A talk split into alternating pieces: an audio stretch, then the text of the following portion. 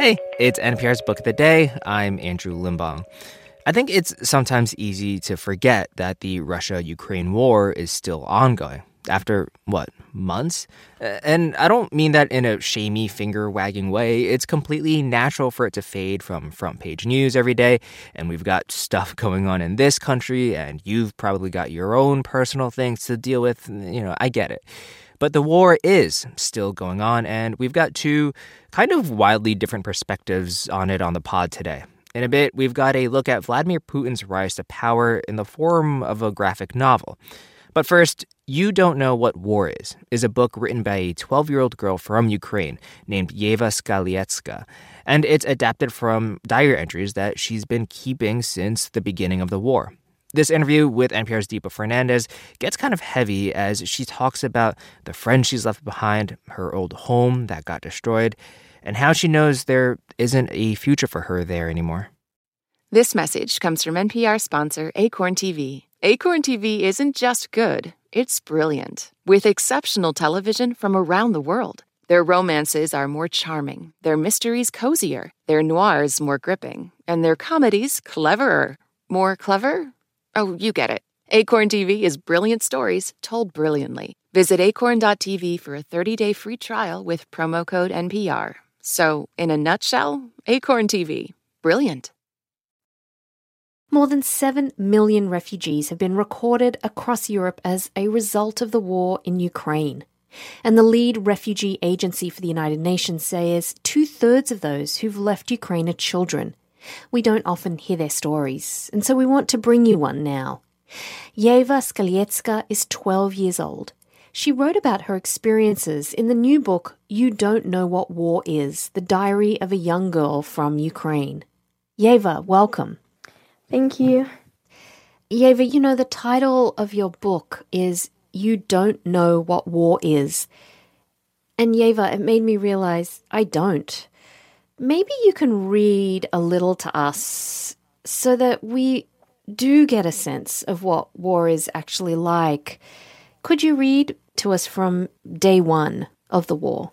Yes, yes. Uh, my hands were shaking, my teeth rattling. Uh, I felt fear all uh, around me. I realized I was having my first ever panic attack. Uh, Granny kept trying to calm me down, telling me I needed to focus. She put a cross pendant across my neck and then put her jewelry box away in the wardrobe.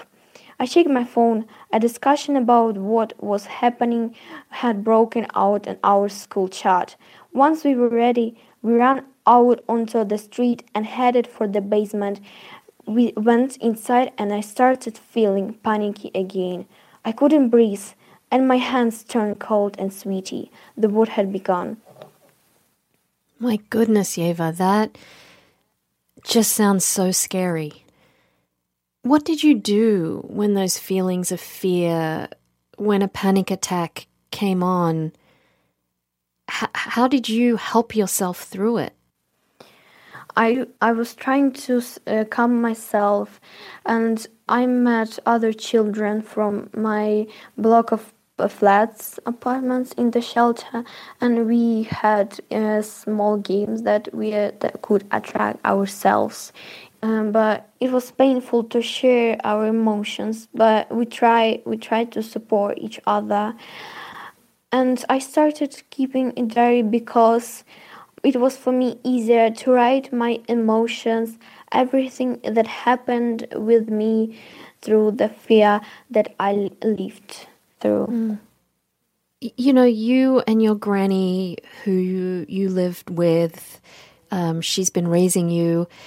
You both managed to leave Kharkiv pretty early in the peace, and through a series of your granny's friends and their friends you actually made it out of Ukraine and you made it to Ireland, where you are now. How would you describe how different it is there in Ireland from where you grew up in Kharkiv? So, uh, in Ireland, I started school, which is so different than Ukraine. and I think the nature and weather, especially weather, can change uh, any minute. And language, English language for me is like something new to know, but I I cope with that. You know, I know from reading your book that many of your friends from school weren't as lucky to make it out of Kharkiv as quickly as you and your granny did. Are you still in touch with your friends and, and what happened to other children? Did they make it out? Yes, so some of them, like mostly, at least three that I know, they stay in Kharkiv and actually they said that they afraid and I'm staying in contact and I'm speak every week with them and usually we just keep in touch or ch- or texting each other. Hmm. You say that you hope you'll be able to return home one day. What do you miss most about home? I think the most I miss is for my school and for my friends, and I really miss. Uh, actually, my apartment's destroyed, and it's so pity because I spent all of my childhood, but I understand that it will not be like before and probably someday maybe i will i will back to see what's happened with my city and i know there is no future there because um, universities schools everything is destroyed and very dangerous in forests and rivers and even in the normal roads because everywhere is bombs so i hope maybe when everything will be safe, I hope probably I will back to see my friends. Hmm. Yeva Skalietska is 12 years old. Her new book is out today. It's called You Don't Know What War Is The Diary of a Young Girl from Ukraine. Yeva, thank you so much for telling us your story. Thank you. On this week's Wild Card, we talk with Issa Rae about those moments where our lives could have gone another direction. Definitely wasn't supposed to be with that guy at all. At all. But I still think about it. I'm Rachel Martin. Issa Rae tells us how to make peace with the path not taken. That's on the Wild Card podcast from NPR, the game where cards control the conversation. This message comes from NPR sponsor Grammarly. Today, people are working to innovate and do more in their workdays, but coming up with fresh ideas and quick responses can be tough. Introducing Grammarly Go, a product offering personalized generative AI communication assistance that will change the way you write. With just a few clicks, Grammarly Go can ideate, compose, and rewrite thoughtfully, accelerating your productivity and unlocking your creativity. Go to grammarly.com/go. The art style in this next book, Accidental Czar The Life and Lies of Vladimir Putin, is kind of cartoony looking, kind of minimalist, looking a little bit like Dilbert, to be honest. But don't mistake its aesthetic for a lack of rigor. Writer Andrew Weiss is a former White House Russia expert, and he and NPR's Mary Louise Kelly get in deep on what makes Putin tick and what the actual risk of a nuclear war is. It can be all too easy to paint Vladimir Putin as a cartoon villain, a thug, an evil genius, a spy schooled in the black arts of the KGB. It can be so easy that, in fact, Andrew Weiss has done it. Weiss is a Russia expert. He has met Putin, has tracked him from posts at the State Department, the Pentagon, and the White House. And now Weiss has written, as he pitched it to me, a seriously quirky graphic novel about the Russian president. The book is titled Accidental Czar The Life and Lies of Vladimir Putin. Andrew Weiss, welcome. Thanks so much for having me.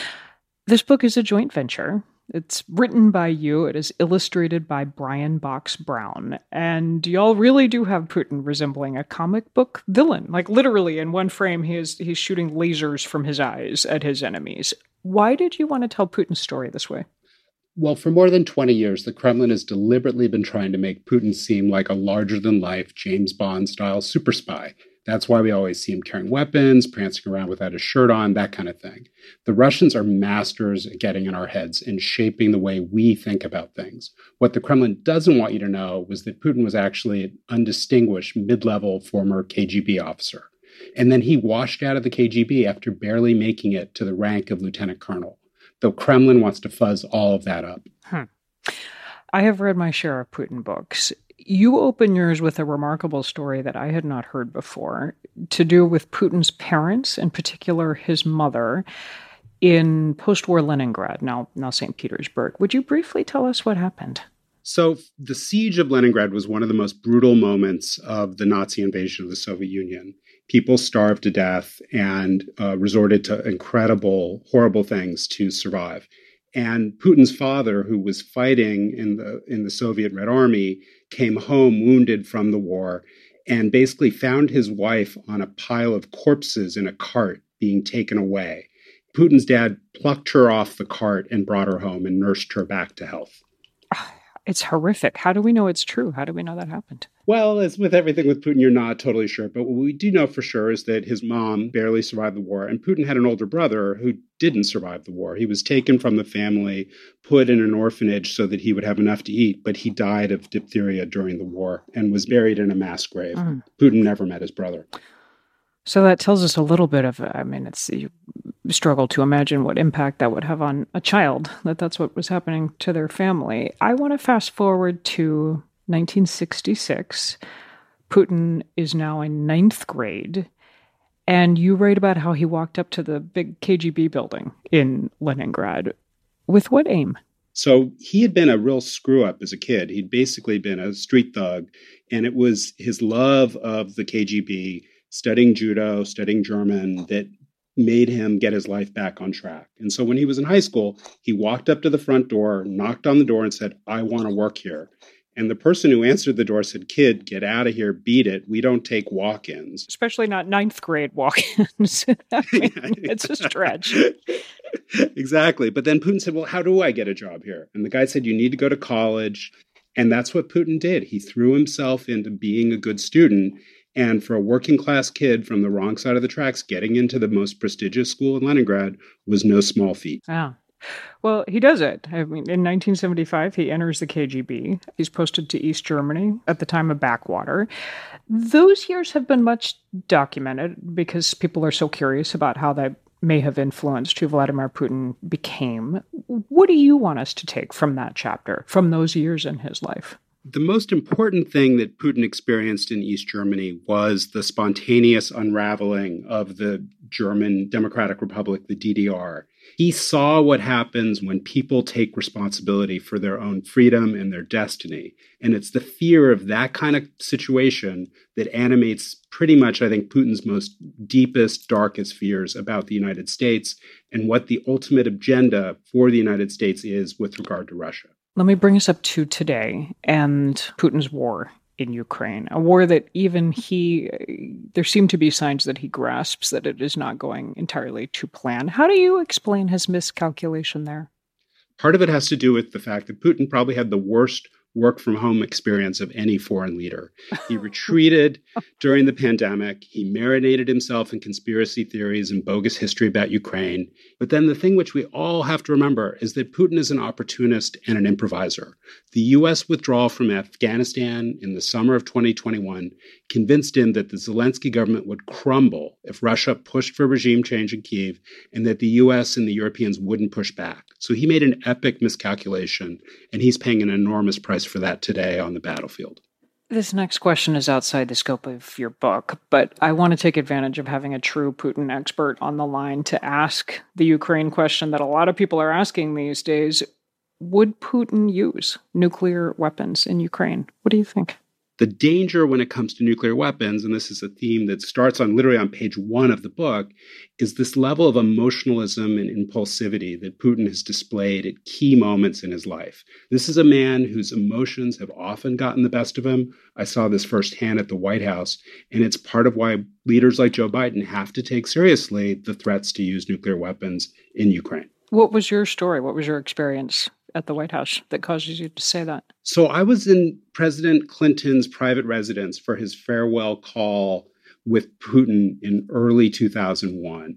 And at the time, we knew Putin had this hothead streak, and we were really worried about Russian bullying of Georgia, the neighboring country in the South Caucasus. And we told Putin in the phone call, you need to knock it off. And what surprised President Clinton and everybody else who was listening in was how Putin just exploded. He totally lost his cool in this phone call. And it revealed to me that even for all of his image of this cool, calculating career intelligence operative, there's this hothead, this street tough, not too far underneath the surface. And we all need to be very careful in how we manage a person with that kind of behavior.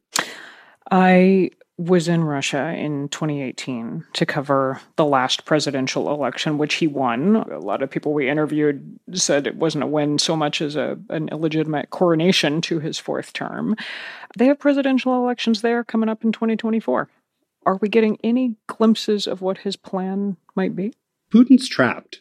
There are no institutions that will allow Putin to hand off power to someone else and be comfortable that he won't end up in a jail cell, either in Moscow or in The Hague, as a result of the horrible crimes that have been committed in Ukraine.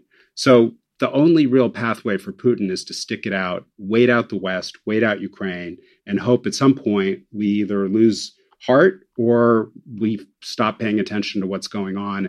That's basically what he's hoping for. And he's also hoping, of course, that we'll have elections in 2024 and there'll be a new US president who's going to put the US on a totally different trajectory. Yeah, it's going to be two very interesting presidential elections to watch in 2024. Andrew Weiss of the Carnegie Endowment for International Peace. We've been talking about his new book, Accidental Czar The Life and Lies of Vladimir Putin. Andrew Weiss, thank you. Thank you. And that's it for this week on NPR's Book of the Day. Let us know what you think. You can write to us at bookoftheday at npr.org. I'm Andrew Limbong. The podcast is produced by Isabella Gomez Sarmiento and edited by Megan Sullivan. Our founding editor is Petra Mayer. The show elements for this week were produced and edited by Hiba Ahmad, Samantha Balaban, Melissa Gray, Lena Muhammad, Ashley Brown, Gus Contreras, Justine Kenin, Ashley Locke, Catherine Welch, Kai McNamee, and Christopher Intagliata. Beth Donovan is our managing editor. Thanks for listening.